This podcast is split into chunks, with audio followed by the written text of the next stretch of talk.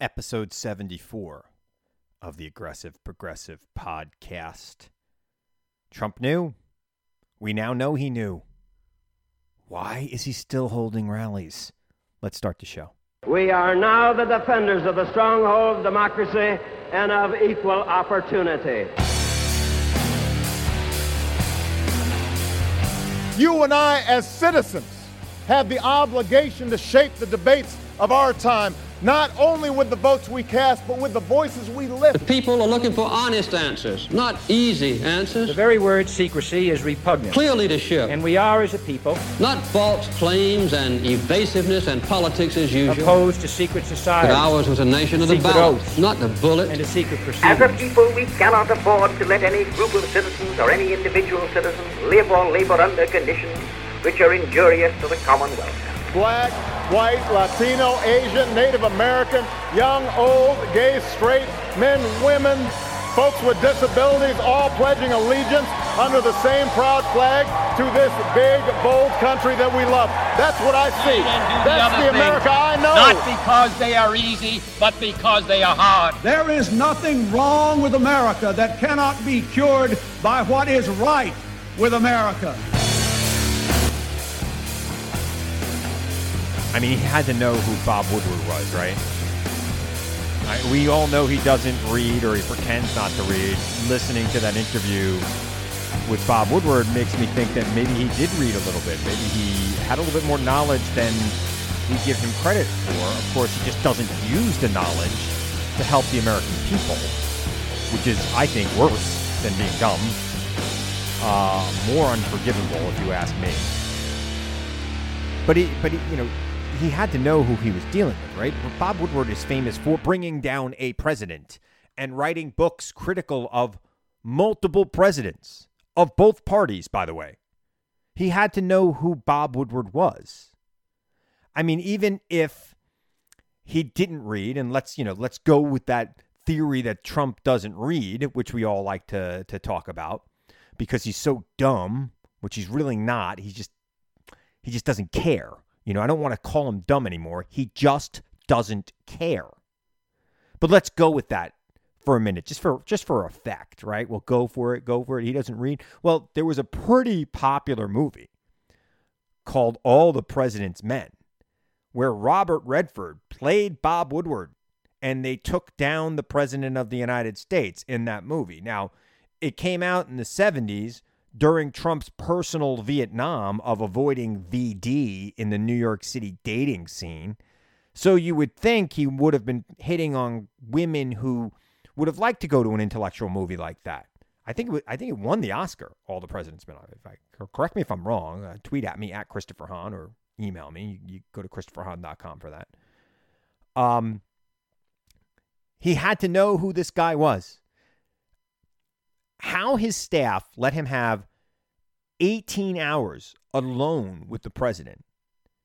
I mean, sometimes late at night, they would connect on the phone late at night. The president is such a star effer. He thought, oh my God, Bob Woodward's writing a book about me. And he, he, he blamed his staff. Bob Woodward has already written a book about Donald Trump, by the way. Two years ago, it came out. He's already written one. It was highly critical of Donald Trump. I- you know, completely critical, obviously impeccably sourced by people within the White House. Bob Woodward is is is no slouch. The American people know this. People who, who know anything about journalism know that Bob Woodward is a uh, an, an awesome journalist who impeccably sources everything he writes. He brought down a president. Let's not forget this. Okay, this is a guy who's already written a book about this president. And Donald Trump thought that book came out bad because he didn't sit with an interview for him because his staff, which, you know, it was like the first year and a half of his administration. So he still had General Kelly there. Um, Reince Priebus might have been around early in the uh, game. You know, a few people that could say, Mr. President, this is a bad idea, and he'd listen to them. He blamed them for the book coming out bad. And he thought that he could charm Bob Woodward. Bob freaking Woodward. Okay. He thought he could charm him. He thought, no, no, wait. What was missing from that last book was 19 hours with Trump. 19 hours of Trump rambling on about dictators and about what he knew and when he knew it about COVID 19 early in February, February 8th. February 6th, I'm sorry. And he actually learned about it in January. And he was saying to Bob Woodward, it's worse than we think, worse than the flu. And in the entire month of February, he did nothing to stop it. Nothing. Okay, let's be clear here. He knew in the beginning of February, yet all through February, he kept on having rally rallies. He called the reaction to COVID a democratic hoax by the media. That's what he did. You know, I don't want to say he called COVID a hoax. I know that my right wing friends will say he never called COVID a hoax. He said that the media was a hoax, but he did say the media was overreacting and it was a hoax, a, a, a democratic hoax. He knew and he did nothing about it. Also, the thing he likes to take the most credit for, stopping travel from, from China, was Dr. Fauci's idea. And Trump hemmed and hawed about it and then said yes. We learned that in this book too. It was Fauci's idea. Didn't work, but it was his idea. I mean, this is this is where we are as a country, right? We have all of these things going on. And I've been hearing from a lot of you this week a lot of friends calling me up, texting me, emailing me. People here that followers of the pod have been reaching out, and I really, by the way, I love it. So keep doing it. Um, been reaching out, and they're all freaked out about the polls. Oh, the polls are tightened. Oh, Latinos uh, in Florida are are not supporting Joe Biden the same way they supported Hillary Clinton. I looked at that poll. Um, it's not a bad poll, but I do think that it was heavy on Cubans in its Latino population. And we all know that Cubans in Florida are Republicans. They are Republicans like any other Republican in the country. They have the same tribal instincts as any other Republicans. I do not believe that that number will hold up. I think that first of all, I think Donald, I think Joe Biden's going to win Florida. I've said this, and I'm going to say it again. He's going to win Florida, and they're going to call it on election night. Write it down. It will happen. And Mike Bloomberg going to Florida with 100 million bucks in his pocket to spend on media for Joe Biden on his own independently is going to go a long way. Now there are, you know, there are stories in Politico and other places. I'm sure you've seen them. If you're listening to this podcast, you're way in the weeds on politics. But there's a story on Politico about all the disinformation going out in Spanish language, uh, you know, media, including Spanish language conservative media in Florida, and some of it is bonkers. This $100 million will combat that. It will remind uh, Latinos in Florida, and by the way, there are a lot of Cubans in Florida. You're not going to convince many of them. From what I understand, though, second generation, third generation Cubans now that live in Florida are not voting Republican anymore. So I don't know how much of that was captured. I know this from people on the ground there that I've talked to. Not, you know, I'm not saying that they're they've they've they've switched to Democrat. That's that's not what I'm saying here. But what I'm saying is they are no no longer as indebted to the Republican Party as their parents and grandparents were. I mean, they they view Ronald Reagan, quite frankly, as a savior. Uh, for a you know for a good reason. I mean, he he he made it so that he could come here, right? Um, they're not as afraid of socialism as their parents were, and they're not buying the argument that you know Joe Biden's a socialist. But spending that money to combat this in, in Florida will help. And there are large pockets, pockets of Puerto Ricans, El Salvadorians, and other Latinos in uh, from different parts of the world in Florida. And there's a huge influx of Puerto Ricans that have moved there in the last four years. Huge influx uh, because of all the financial troubles going on in Puerto Rico. And then, you know, that was made worse by Hurricane Maria that hit during the Trump presidency. Okay, during the Trump presidency. So, you know, you're Mike Bloomberg, you're spending $100 million. You might want to put some ads up in the I 4 corridor about Hurricane Marina, Maria and Donald Trump throwing paper towels to Puerto Ricans, some of whom left after that and came to Florida. That's where they came. A large, large portion of them. Look, it's close. The weather is similar. Um, and and Florida's a booming state. It really is as far as population. It's it's really growing. It's grown by leaps and bounds. I think they're going to get another Congress member uh, after this census, maybe two. So it is uh, it, it is my opinion that those voters that were captured in this poll are heavily Cuban. So don't worry about it. I find it hard to believe that Don that that you know Joe Biden's going to underperform Hillary Clinton in any demographic, especially Latinos. So you know we'll figure this out. And and look, uh, I still think and I believe and I'm keeping my word here. It will be called by 11:30 p.m. Eastern Time because I know Florida's in two time zones. It's in the Eastern and the Central. Uh, it will be called by 11:30 p.m. Eastern Time. The state of Florida. Okay, don't worry about it. Now I, hope I could be wrong, but I 11:30, give or take. It's gonna happen. Don't fret. I mean, we've just scratched the surface of this Bob Woodward book. Okay, we haven't heard all. He's got 18 hours of tapes. What else is in there? I, am buying the book. I hope it comes with the tapes because I want to listen to the tapes. I mean, you know me, I'm an audio guy, right? I'm here I am. I'm doing a podcast. I'm an audio guy.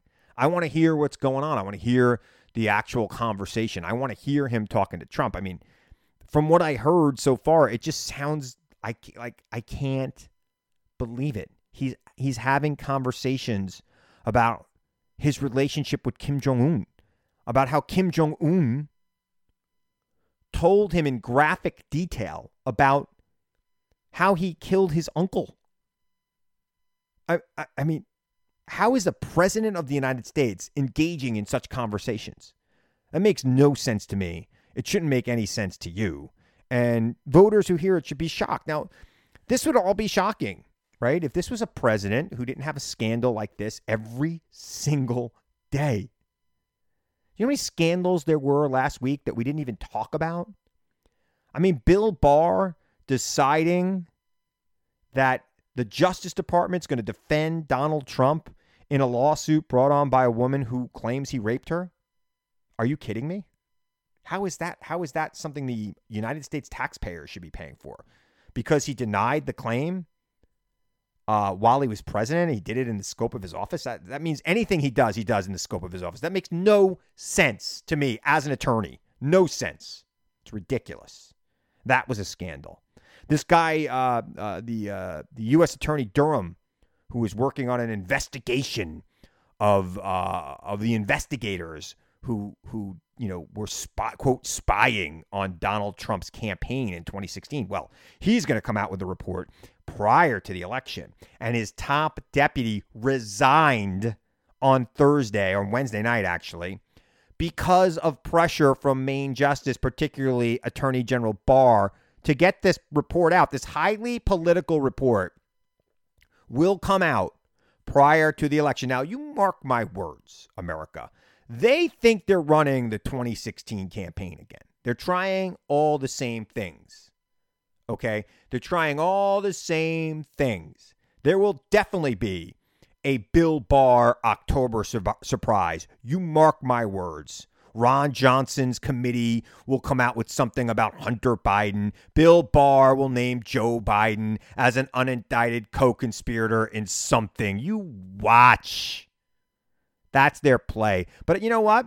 I think that's baked into the cake. I don't think people believe these guys anymore, and I'm not worried about it. not worried about it. Neither should you. I know you're out there. You're watching the polls. Oh my God, Biden went from eight to seven and a half in the Real Clear Politics average.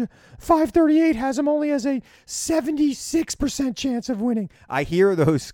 I get those calls, man. I get them. Okay. It's okay. It's going to be okay. He's going to win.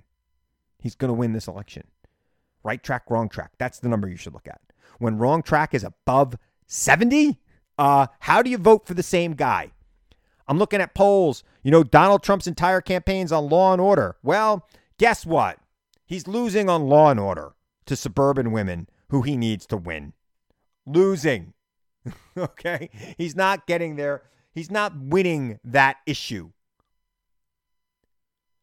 He spent the entire month of August saying that Wisconsin's going to happen all over America because of what was going on in Kenosha, Wisconsin. He's losing Wisconsin by 10 points. He's losing Arizona by seven points. Yeah, Pennsylvania's close. New Hampshire's close. Minnesota's not close. And I'm telling you, he's going to win Florida. And I think he's going to win other states that we're not even thinking about. I still think that there's a chance to go to Texas. I think Bloomberg should take some of that money and go to Texas. Give another $100 million to Texas. What's it to Bloomberg? He's worth 60 billion. He said he'd spend a billion dollars here. Go throw some money into Texas and see what happens. Because if we could if we could take Texas, that's the end of the Republican Party for a generation. Period. If you could flip that state. And I wish Mike Bloomberg and I know look, I've got a very good friend who is very close to Mike Bloomberg who I know sometimes listens to this podcast. So I'm talking directly to you. Spend some money in Texas, sir. Spend some money in Texas. Make Trump, whose funds are not quite as robust as we thought they'd be at this point, make him spend some time and money defending that big state. It would be really cool if one of these billionaires who hate Donald Trump would spend 100 or 200 million dollars trying to turn Texas blue this year because I think Texas could turn blue this year. Every poll I've seen in Texas has Trump under 50% and Biden either up one or within one. So it is very clear to me that Texas is in play. And with the amount with the, with the right amount of resources in there, it'll be a very close race. But even if you don't win it, if you get him to have to fight there to defend it, oh boy, does he even have the resources to do it? The guy raised over a billion dollars and was short on cash. Like, how is that possible? See, this is the thing. Not only is he bankrupting this company, this country, he's and bankrupt every company he's ever owned, he's bankrupt his own campaign. And they're not raising as much money. Joe Biden outraised him by $150 million in August. If Joe Biden has another, if September is as good as uh, as August was, and you know, September's tend to be better than August for political fundraising. He should take 60 million of his own money and put it into Texas. He'll have it. Why not? Let's see what happens. I mean, Beto O'Rourke barely lost. Barely. Okay? Barely lost. Joe Biden is a known commodity. People know who he is. Hard to lie about Joe Biden. And I get it. They're trying, they're doing everything they can. But hard to lie. And when you're, you know, underwater with senior citizens because you clearly don't care if they live or die, it becomes harder and harder to win. So we'll see. I think it's going to be. Uh, I think it's going to be a. Um, I think it's going to be a victory in November, and I'm not worried about any of those polls. And I know a lot of you are. But tweet at me at Christopher Hahn on Twitter. Let me know what you think. Shoot me an email. Go to ChristopherHahn.com. I've been getting a lot. I appreciate it. And I also appreciate the support, man. We have been rolling uh, with downloads. So keep telling your friends to download this podcast. Uh, hopefully, it'll help you get through this election. So I got a great guest coming up. Joel Rubin uh, is an aide on the Joe Biden campaign, um, and he's a pretty cool guy. Used to be the uh, the assistant deputy secretary of state under Barack Obama. Uh, he's had all sorts of great jobs. You probably have seen him on television as well. He does all sorts of television, uh, and uh, I'm looking forward to having him. So uh, listen to this, and I'll be right back with Joel Rubin.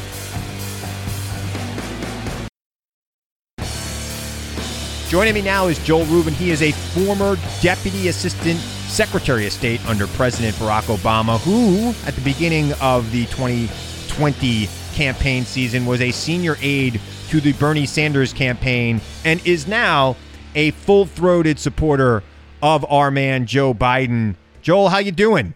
I'm doing great, Chris. Thanks for having me on. Did I get that introduction right? Beautiful. Perfect. Excellent.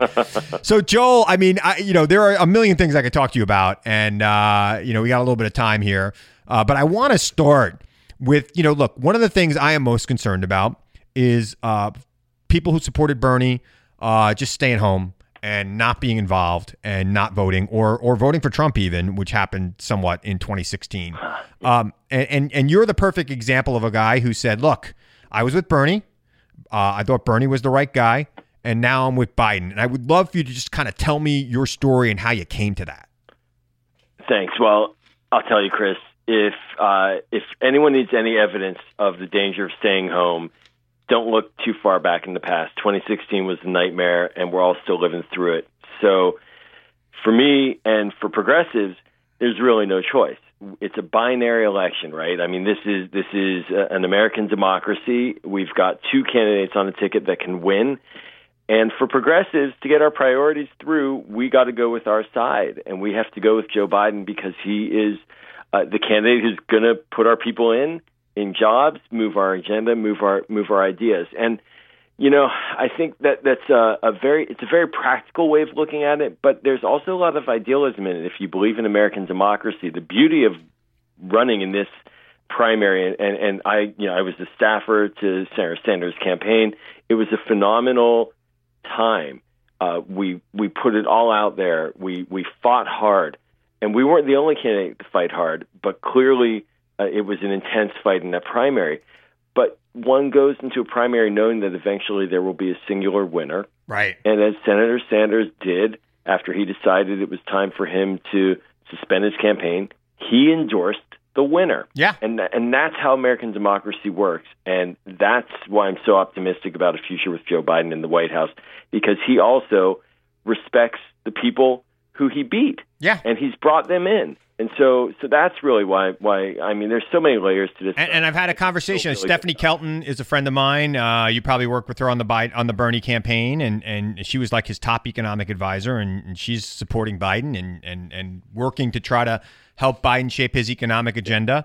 Um, and, and and I think exactly what you say. And Bernie's credit, he he came out quickly and strongly for Biden.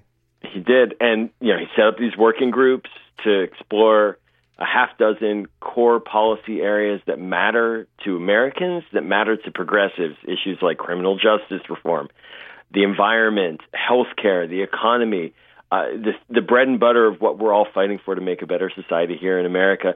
Joe Biden was right there and said, let's do it. And he partnered with Bernie and the people on the teams, organized and worked and built a, ultimately a platform that that was something that we should all be proud of, the most progressive platform ever uh, run on by a, a major party nominee for president. And you know, I handled the Jewish file. I was the the Jewish outreach director Yep. on the policy team, and there's a lot of politics in the Jewish world. And uh, I am very, very proud of the work that the Biden campaign is doing to engage all layers of the Jewish political world and to to message in ways that are so refreshing compared to what we're seeing right now out of the White House. Now, now, how is that going? You know, like I'm half Jewish. Obviously, I worked for Chuck Schumer for six years, so I have a, a very Well, that makes you full, fully Jewish. exactly right. Uh, I'm definitely Jewish when I go out for breakfast. Uh, but it's it's a it's a um, you know I know how complex Yeah. and diverse uh, the Jewish population is. I mean, here in New York,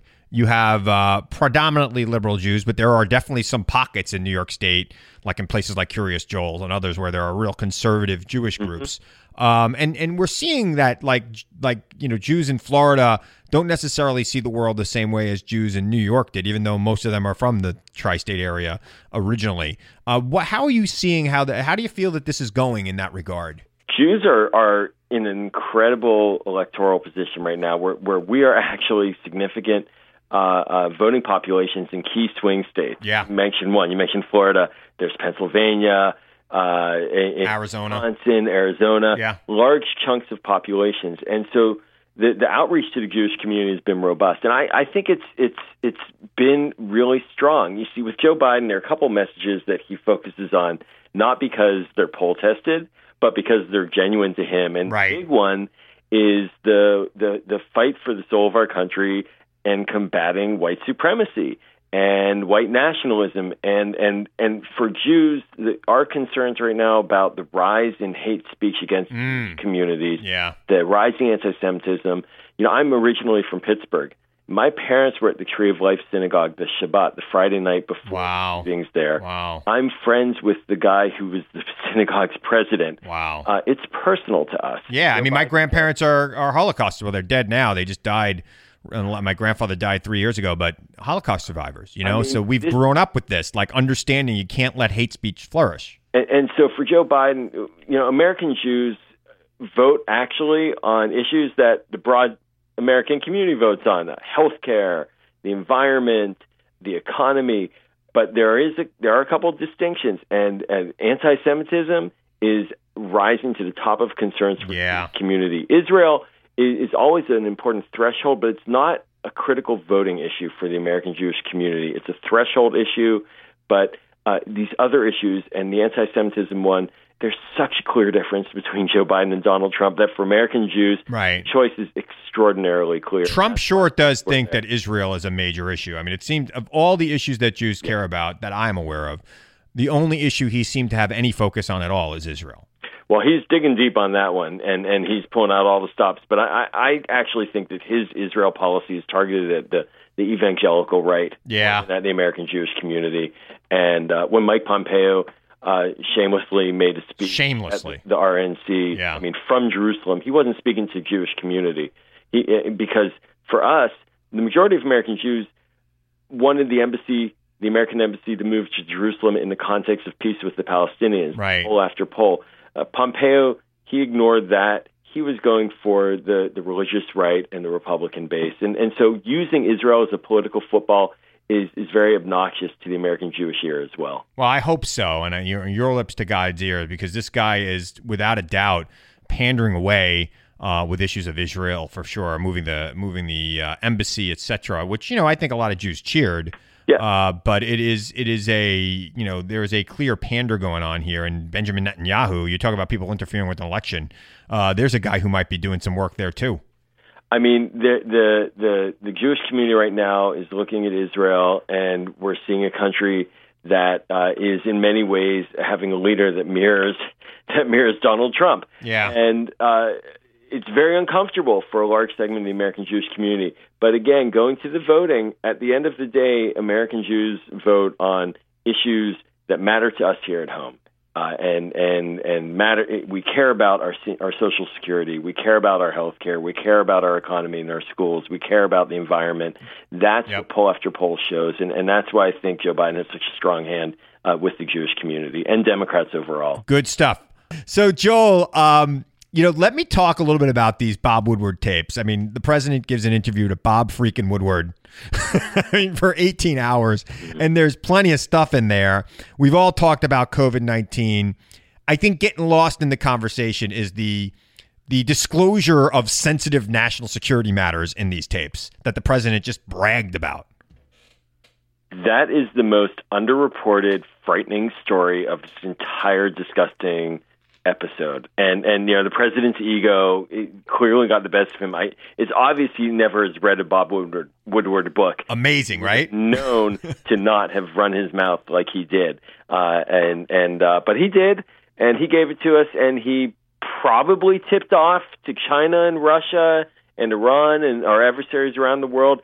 Uh, a, a core national security initiative by the United States that I have no awareness into, but that is deeply dangerous for uh, for others to know about, and it, it can instigate another arms race. It oh. can create a dynamic in negotiations on nuclear weapons with Russia that puts us in a more defensive position. It can essentially uh, he's handing over the secrets to the most sensitive issues, the most sensitive work of the U.S. government to the public on a lark for no reason, for no benefit. It's a, it would it would be fireable and jailable for most people working yeah. in government to do that. Yeah, you would think that after running a campaign for, you know, president 4 years ago where all he did was bash this, you know, Hillary Clinton for using a private server in violation of State Department ethics rules, I guess, uh, and and claiming she violated some sort of national security. You think he'd be more careful with national security secrets. I wouldn't be surprised, Joel, if this guy had the same conversation with Kim Jong Un about these weapon systems. I would have no no doubt that he would have that that conversation. And and, and, as a, a card carrying member of the American national security community, I'll say that we have been uh, for years now flummoxed by not knowing what he and Putin have talked about on their multiple conversations, their two hour meeting yeah. where there was only a note taker and they won't allow the notes to be shared. Uh, what has he told Putin? Maybe he told Bob Woodward about this system because he's already told Putin. Yeah. Who knows? But um, it's it, it's it's the kind of trafficking in in uh, uh, light light lighthearted uh, in, in sort of a light touch about the importance of national security that makes us uh, stay up late at night. And, and I think that we have a president here who basically views the government as his own personal property. He's not a custodian. He thinks he's the owner, but he works for us. and he's not treating it like that, and that's very dangerous for all of us. He, he is just clearly, you know, look, he, he loves to brag. He's got this problem, this mental problem, this love me daddy problem, I call it, that he feels that he needs validation. I think that's why he did 18 hours of interviews with Bob Woodward.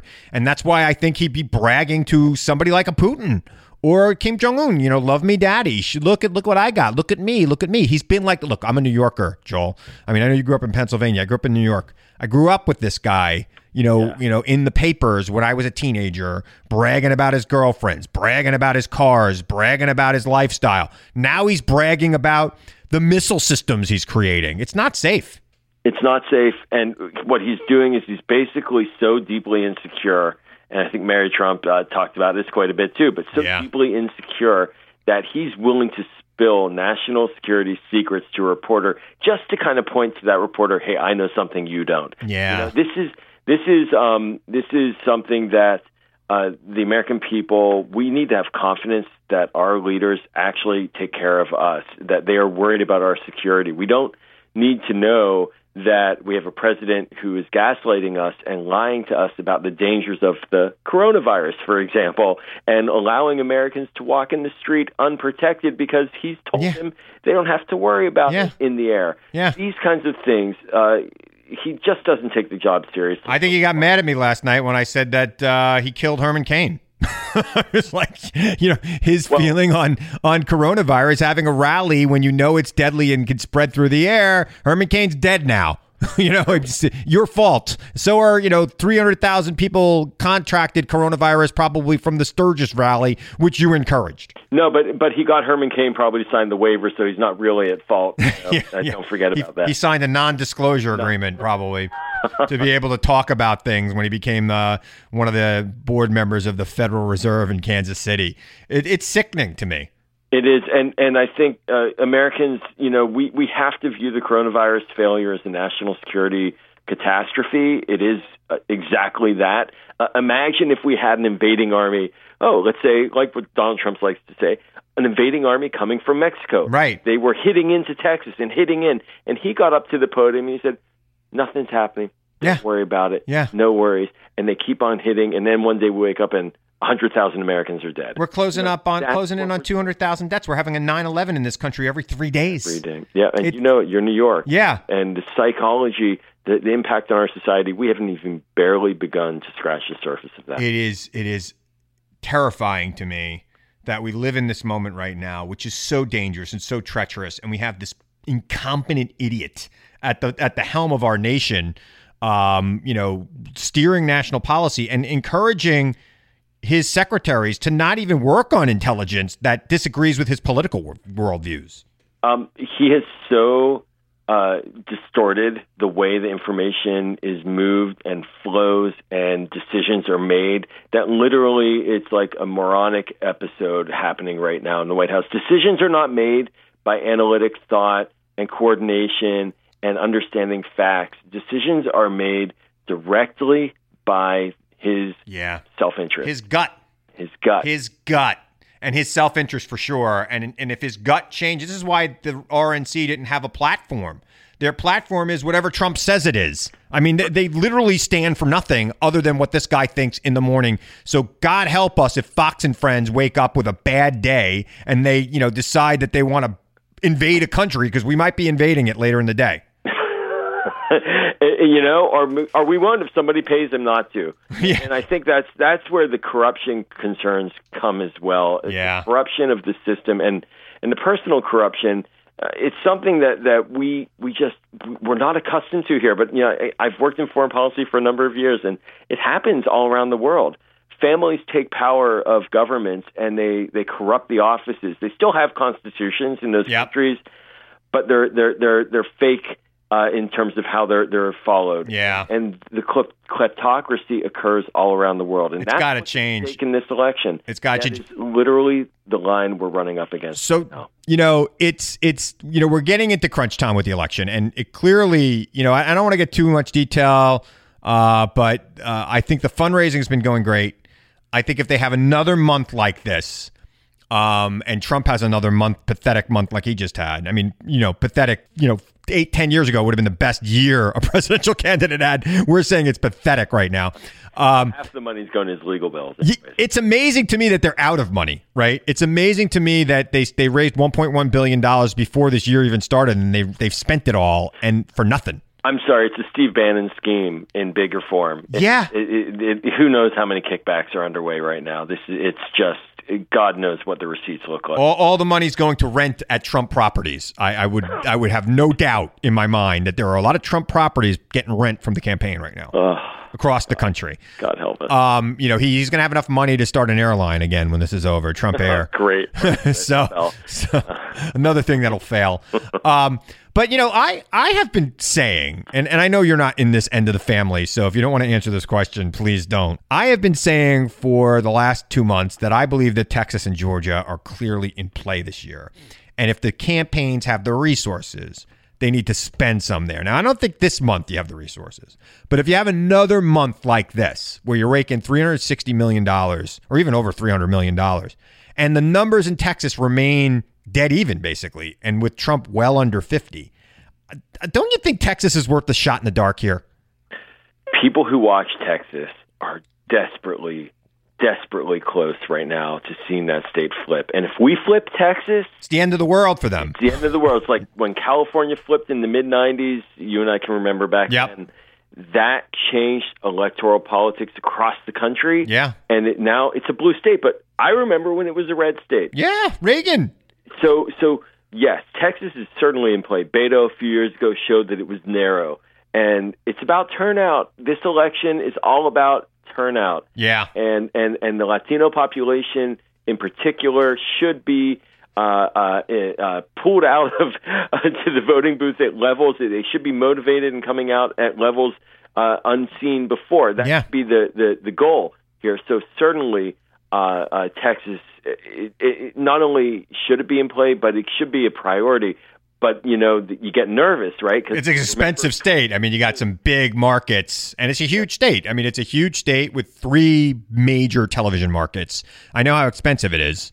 You know, it's It, it's it, it, it is, but it, it it is it is something that if we're you know, and and I, I don't uh, clearly run the campaign. I mean, the the tactics are critical in terms of thinking about where to put the money. But can Trump ha- should Trump have to defend Texas and spend slash waste tons of resources on a state that he should have? And that's something that I think is is uh, is, is is a pretty enticing uh, uh, tactic as well. But I, I agree with you. I think Texas. I think Georgia also two Senate seats up for grabs. Yep. Uh, some good candidates there. There's a real, real chance. I mean, we, we basically won the governorship. Uh, Stacey Abrams did, Yep. but, but had it stolen from her. and they've registered seven hundred fifty thousand people since then. Seven hundred fifty thousand. That's crazy. And so that's why I think we see voter suppression as a primary uh, electoral tactic of, of the Republican Party today. You know, the last thing they want are to have people come out and vote. And certainly they don't want mail in balloting and they don't want those ballots to be counted and, you know, layer after layer after layer. And so uh, uh, voter protection, uh, ensuring that all the votes are counted, ensuring that people have access to the polls if they want to go in person. All these things are really critical to ensuring victory, and that's why the money is so valuable. Because when you have that kind of money, like 365 million in one Yeah. month, you can put it into those secondary efforts that are not direct voter contact, but that will ensure that votes are actually. I mean, Texas and Georgia, that's going to cost you another $80 million just to play in the last month there. I mean, to seriously play there and to, to play to win, right? I mean, we could, Joe Biden made a, a small buy in Texas a couple of weeks ago just for effect, I think. Uh, but to really get invested in Texas, you're talking about, you know, you're talking about $80 million, $60 million for one month in Texas. and and this is where the trade-offs have to happen, which is is is the marginal benefit of getting Texas greater in terms of dollars than uh, is than compared to Wisconsin or Right. Minnesota. Right. Are those closer, and they certainly are cheaper. Yeah. But but goodness gracious, if we can get a wave of some sort and include Texas in that, I mean, we get the Senate, you know, knock on wood. Yeah, uh, we can really get out. Think about how good it would be for my career if we take the Senate. I mean, I would no longer be a former A2 minority leader, Chuck Schumer. I'd be former A2 majority leader, Chuck Schumer. Uh, things would be good for me. but I think I think you'd still support the filibuster, right? uh, no, I would not. I don't support the filibuster. I don't even support the Senate anymore. Frankly, I, I am a, I'm a believer that the Senate needs to be completely reformed and thrown out, uh, you know, or changed so that you know you get one senator for every three members of the House or something like that. And if you don't have three members of the House, you gotta you gotta work with other states to get your senators. It's it's this is just a, this is You're the radical. Se- You're the radical. Senate is it, to me the worst thing the founders ever came up with. Right now, it, it may have worked. It may have been the cooling saucer of uh, of the republic for the last 250 years, but now it's leading to minority rule in the republic, and I think that that's we've had enough. Well, I think what we're witnessing with the Senate, and I, I served in the Senate as an aide a number of years ago, and, and what we're seeing with Trump is that there are norms that always guided that institution and the presidency. Yeah. But they were just norms, right? They weren't laws or hard rules written down. And when you have people of ill will taking power and violating norms, they can break the institutions. Yeah. So now we we want to throw out the Senate, but it's not the Senate's fault. It's it's the people who were elected to the Senate who are destroying the Senate from within, and so it's it's it's very disappointing because I, I think it it boils down to this: Republicans just have no moral compass. They're all about power. They know that they're a party that's about to be done because the demographics of this country are trending away from them. They haven't won a majority vote in this in this country nationally, you know, in, in a decade and a half now. Correct. And they're and they're and they see it the writing on the wall, wall. So they're using voter suppression and the Senate and other things to try to hold on to whatever little power they have left. That's right. That's right. And that's really anti-democratic. Yeah, and so I mean, unless we could somehow create rules that don't allow that to happen, one of them's got to be the filibuster's got to go. Um, you know, we we've we've got to change things. Well, you know, look, it'd be great if we let Washington D.C. and Puerto Rico become states, and we have some some more representation of people who are unrepresented in this. You country. mean rather than trading Puerto Rico for Greenland? Yeah, yeah, yeah. No, I don't know. I don't understand that deal either. Joel, I'm pretty much out of time with you. Uh, this has been fantastic. I want to know what do you want people to find you if, if they want to, you know, reach out or, or follow you on something? That's wonderful. Thanks, Chris. Uh, my Twitter handle is Joel Martin Rubin. It's uh, it's it's all three names I've got. Joel Martin Rubin. Please follow me on Twitter and. Um, Thank you, Chris, for having me on. This has been great. Joel, fantastic seeing you. Good luck on the campaign. I'm, I'm sure we'll be in touch soon, and uh, thanks for joining me. Right, I hope you enjoyed Joel. That was a good interview. Good guy, doing God's work, trying to get Joe Biden elected president of the United States. Let's hope he's successful, and I think he will be. I think they will be. I am. Uh, I'm feeling it. I'm feeling like we are turning the corner, and I know, I know, the polls are going to tighten. We're going to see a poll that has Trump winning. You watch. And when we do, the freak out will begin. And the media will say, oh my God. But I have not seen any poll. Here's the number you should look for 50. 50 as in percent. Now, I, I know Biden's over 50 nationally, and that doesn't matter all that much. But when I look at these states, even states that are close, Donald Trump is behind. And he's under 45% in most of those states. He's the incumbent president of the United States. Everybody knows who he is. They are making judgments on him. Maybe they are saying, well, let's see what happens between now and election day. I want to give him one more chance. I, I I don't think so. I think that when you're under 50 and you're the incumbent this late in the game, you're done. You're toast. He's on that's why I, I still have hope for Texas. He's under 50. I haven't seen any poll that has him anywhere near 50 in Texas. He's been in the mid six mid mid 40s in Texas. 46, I think, is a high watermark of his average in Texas. But his real, real clear politics average in Texas is probably around 44%. I'm, I'm just guessing right now. I haven't looked at it today. I don't see him over 50 in many states. Many states. North Carolina, Arizona, Minnesota, New Hampshire, all these states he's talking about winning, he is nowhere near 50. And he's the incumbent. When the incumbent is below 50, he's got a, he or she has got a problem. He actually looks like Hillary in the last election. People have made up their mind. And uh, they've got to make their mind up about Biden. And we were kind of in the same spot four years ago, except for Hillary was on top, but she wasn't crossing 50 in a lot of these polls. She was on top, but she wasn't crossing 50. Now, Biden in a lot of these polls is over 50, even where it's close 51 to 46. Okay. He's going to win with 51. Can't lose with 51 even if even if Trump gets 49, you can't lose with 51. okay. Um, I, I just feel like people have made up their mind about Trump, whether they're telling the pollster or not. Maybe you know, but I think they've made up their mind on Trump. It's a question of are you making up your mind for Biden? So Biden's camp has to do a lot of positive Biden message ads and you know you know other kinds of contact with voters.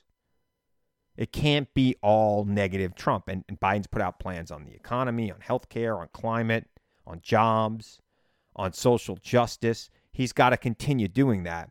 And the campaign's got to bring that home because that's going to move the needle and get people to make up their mind for Biden.